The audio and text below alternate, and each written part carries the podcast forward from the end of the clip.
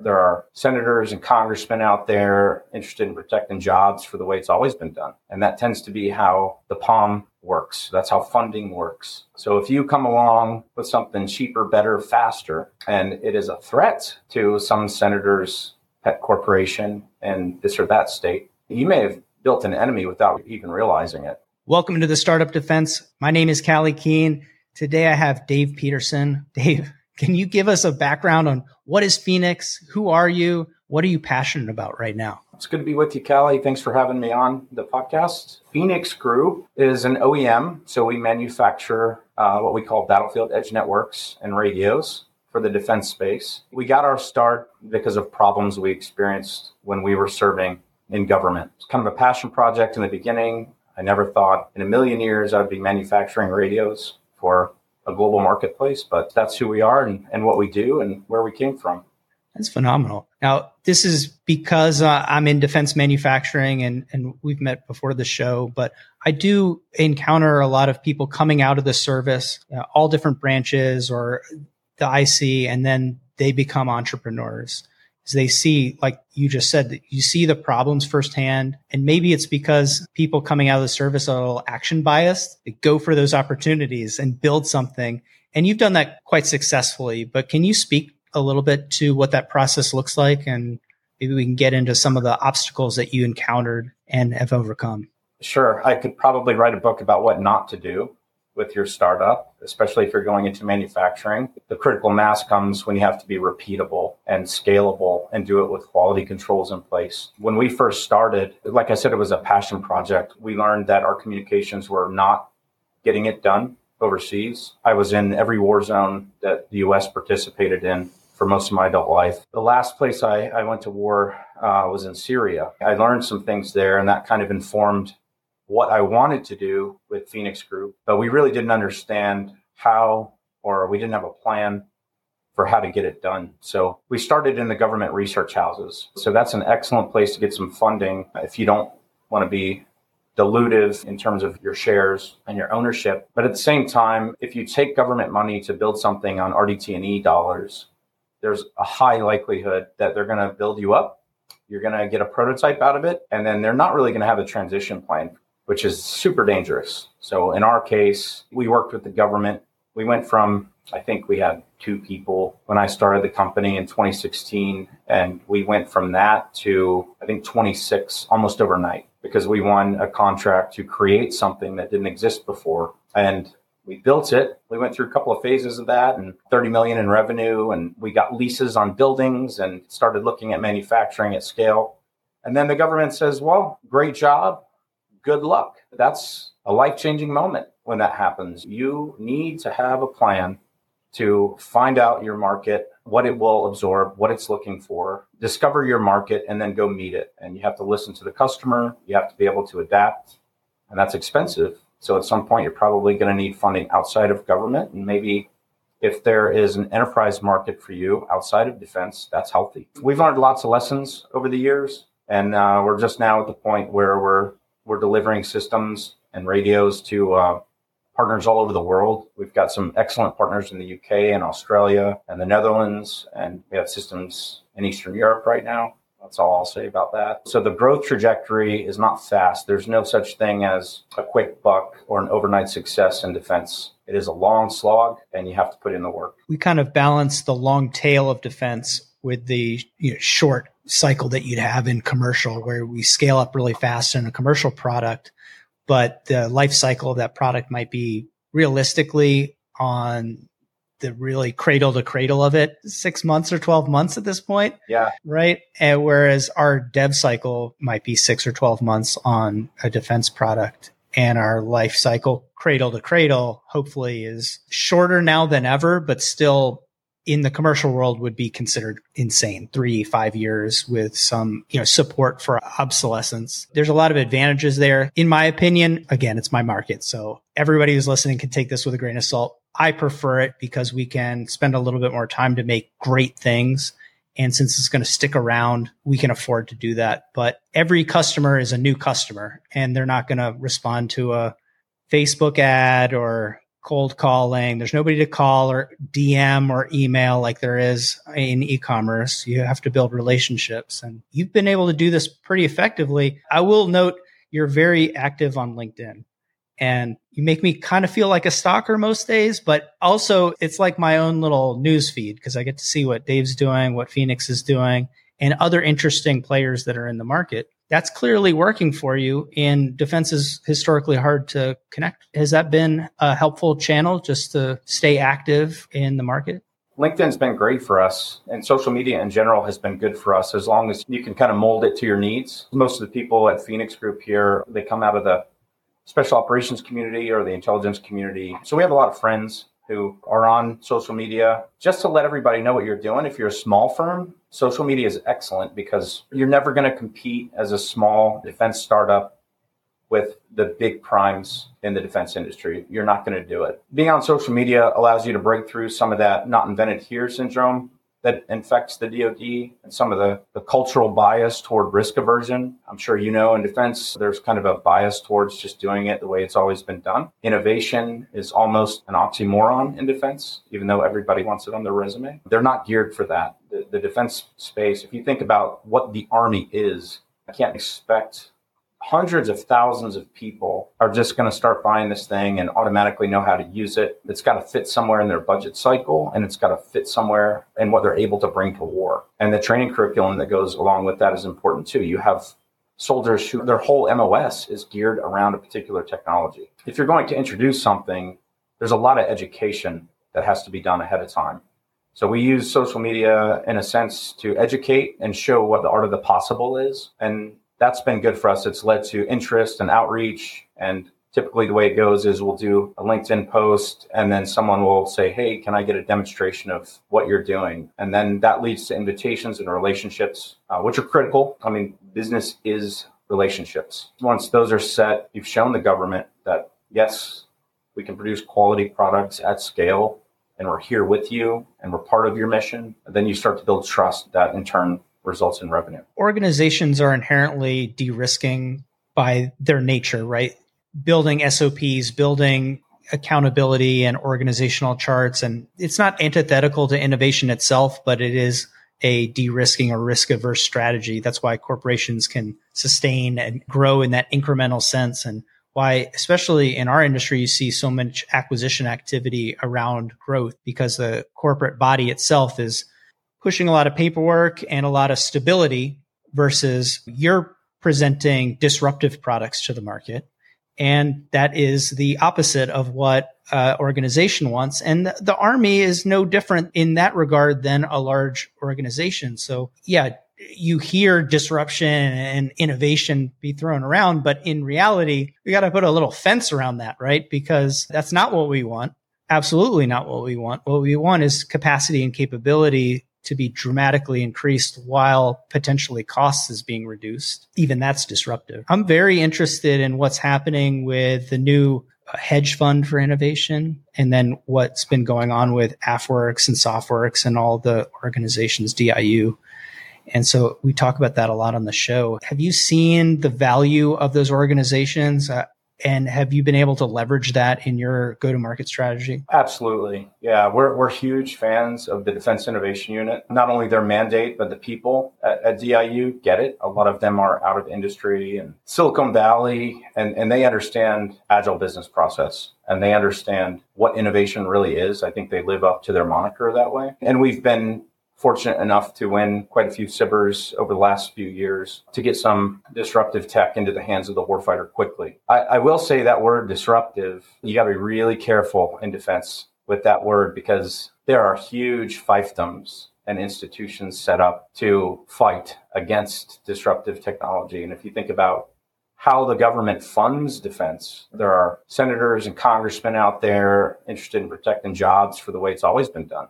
And that tends to be how the POM works. That's how funding works. So if you come along with something cheaper, better, faster, and it is a threat to some senator's pet corporation in this or that state, you may have built an enemy without even realizing it. What we like to do is say, hey, we're not disruptive to what you're doing in government. We are complementary to what you're doing. We're meeting an unmet need For instance, the little Talon radios that we build. I think the last thing in the world the government ever wanted to see was yet another MANET radio. There, you could call it a saturated market. And when we first released those, we did it on LinkedIn, and my phone exploded with all of the other MANET radio manufacturers going, What are you doing? Are, are you competing against us now? But that was never the intent. Talon is a result of a SBIR that we did with the US Army. Basically, the way we got that done was we built a small prototype and we took it to an integration test event with the US Navy. And at this test event, lots of government folks come in and see what 100 plus companies are doing. And if they like your MVP, then they'll say, hey, we're going to create a SBIR for this or for something like this, and it's going to, be competitive. And if we like it, we'll fund it. So the way we couched Talon, uh, which is the little MANET radio we make, we said, look, we are not disruptive. We are complementary to your existing systems, but we offer a lower price point. So the military has just tons and tons of sensors. Maybe they cost $5,000 and below. And they were buying $10,000 radios to connect those sensors. So they said, look, what we want you to do is build a super cost effective, high battery life, high network capacity radio that is in a completely different category from what exists. So we looked at that from a market research standpoint and we said, okay, this is an unserved market, not an underserved market, but there was nothing in the space technically. So we thought it was a good idea. We put in some of our money, the Army put in some of their money, and we built it not as a one off where we delivered 20 of them from a garage somewhere. We went to a manufacturing house, we got molds made, we built our BOM in a way that's repeatable and ISO 9001 standards apply when you're manufacturing. And we built it so that we could scale globally. Yeah, I would say the SBIR process and the, the government research houses that are out there for startups are an invaluable part of the defense ecosystem. And I think without them, you would have almost no startups doing anything in defense. You, might have some software firms, but nobody would be making anything. I would agree. And then with the new OTA contracts, where being able to pitch in and then that qualifying as competitive public release and then being able to issue contracts out, let's say we'll see what record of that is over the next, say, three to five years. But so far, it looks pretty good. It looks like things are moving along fairly well. But I would agree, it's very hard to start a company that's going to physically make a new product and not get some type of funding like that or have strong strong market signals and a lot of a lot of support historically there's been very little vc funding as well for any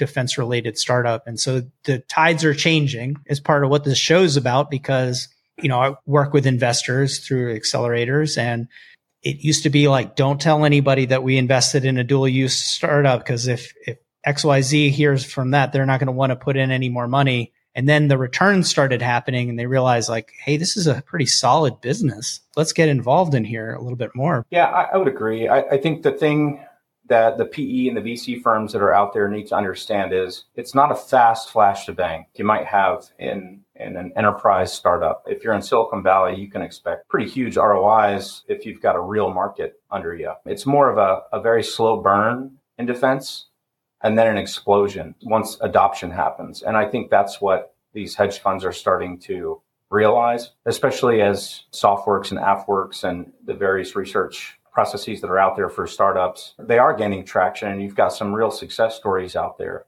it usually leads to acquisition. If you're an investor, that's what you're looking for though, right? If you're an investor, you realize like you start looking at this and think, Hey, the premise and promise of SaaS, it never has been fulfilled. You can look at records from 2010 to now, SaaS businesses, which were the darlings of the investment world, they never make any profit, right? They're no, never free flowing cash. And so acquisition is maybe their exit strategy is okay, we, are done with this. I got to move on. But in defense, CACI or, you know, Rockwell is just right over the horizon. And if you're an investor and you're coming in at seed or series A and you know, well, worst case scenario in three to five years or five to 10 years, uh, Northrop is going to be an acquirer because they're a partner right now. That's kind of what you want as an investor. And that's played out very well in the top defense unicorns in the markets. I agree. I think that's the advantage that defense startups have over the bigs is they're never going to take the risk to innovate. Like a CACI is never ever going to do that. They will buy risk. They're really smart acquirers. I'll say that. They're smart acquirers. Uh, you're you're absolutely correct. And and uh, there's been a, a, million instances and examples of that happening over the past decade or so. I, I think you can make it in defense. At some point, you're going to need an investor to throw some gas on the fire, but they're going to want to see some wins first. And uh, I think leveraging those those SBIRs and those OTAs are critically important for showing a viable path to success. Dave, I want to circle back to the conversation of understanding the market and really knowing what to go after because this is a really common question. People coming from your background or just commercially, the, the world is filled with opportunities, but not all of the opportunities are for us, right? They're market opportunities that are free floating. They're not things that are within your or my ability to execute on how do you look at all of those possibilities? And you, you have an awesome team. So it's like you could really do whatever you want. How do you go after that thing and say, this makes sense as our next suite of products or next problem that we're going to tackle?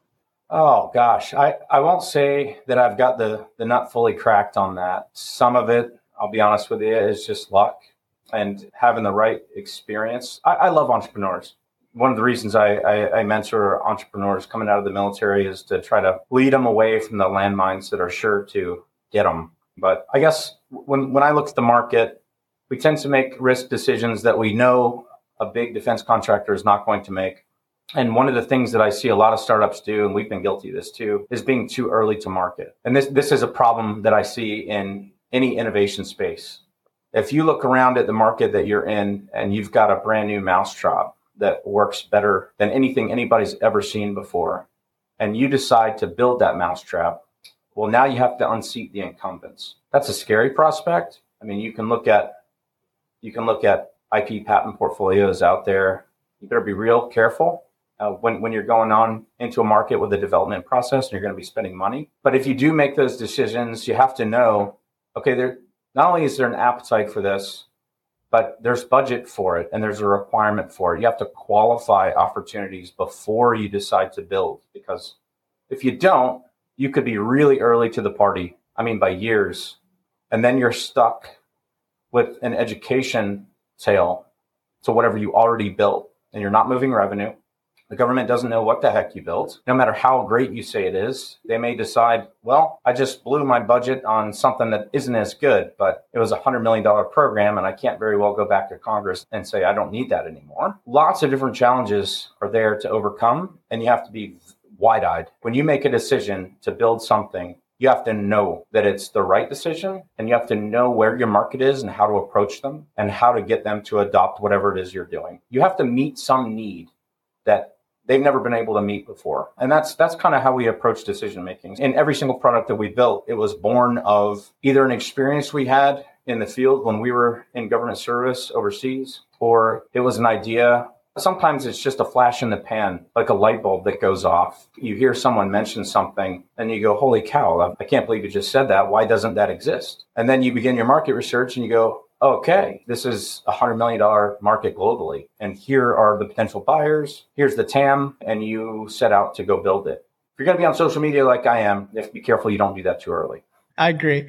Yeah. And the, the, higher the level of education, the longer the time that you need to. Uh, we have yeah. a couple of things that we're working on, which we've been able to do commercially. And now I'm trying to bring them back to defense. And I have to explain to everyone, hey, this is a capability that's very common and we've deployed this literally thousands of times commercially. So we should have this capability over on this side. And they're like, I've never heard of that before. I know I get that a lot. You have to understand what to go after. I think with defense as well, for new entrepreneurs, it's very difficult to size the market. So commercially, we can look at the TAM of a market by getting different data that's available, whether that's from the government or that's from McKinsey, or we can do some kind of rough tests, right? There's different ways of, of testing, or, or we can size the market or the market problem. Like, what's the value of solving this problem in the market? And we can do some things. But in defense, it's like we have a product that's secure comms for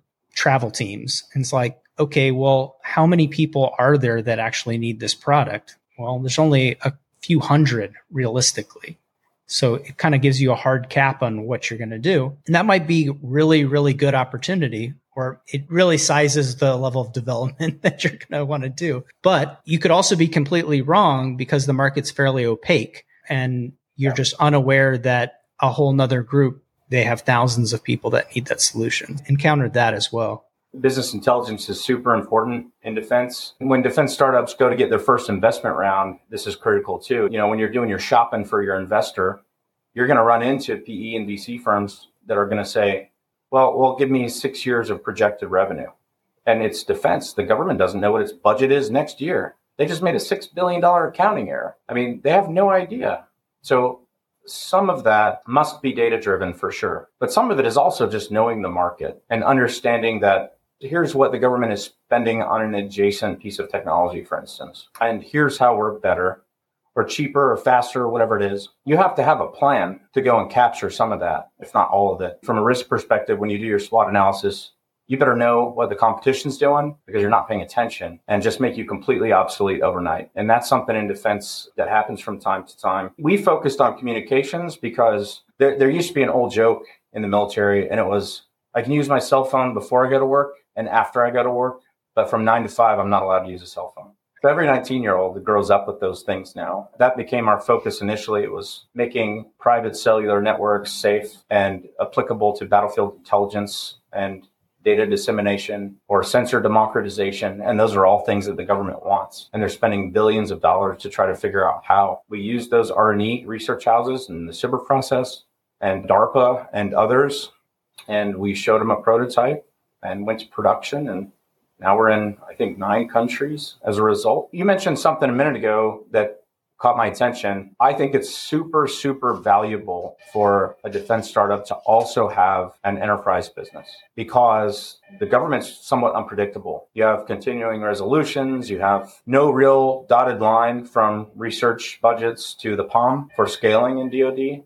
That's a long process. But if you have an enterprise application for dual use that's good. They can get you through the hard times, times like COVID when nobody was doing anything in government. And that can sustain you. And you can use that time for iterative design or improving process, lots of things that can help you scale even when things are slow. I think even exploring dual use in the sense that there might be a LEO market or first responder market, FEMA market or overseas markets are ways of diversifying into like a quasi dual use it's very difficult to run a true dual use company. And this is like, is another thing I think we could collectively talk about for a long time. Our approach has been to work with commercial companies that they effectively are that commercial channel partner because we're at the end of the day, we're a government company and we're used to that way we get paid and the security requirements that we need and the life cycle of everything. So commercial is a little befuddling for that, but partnerships make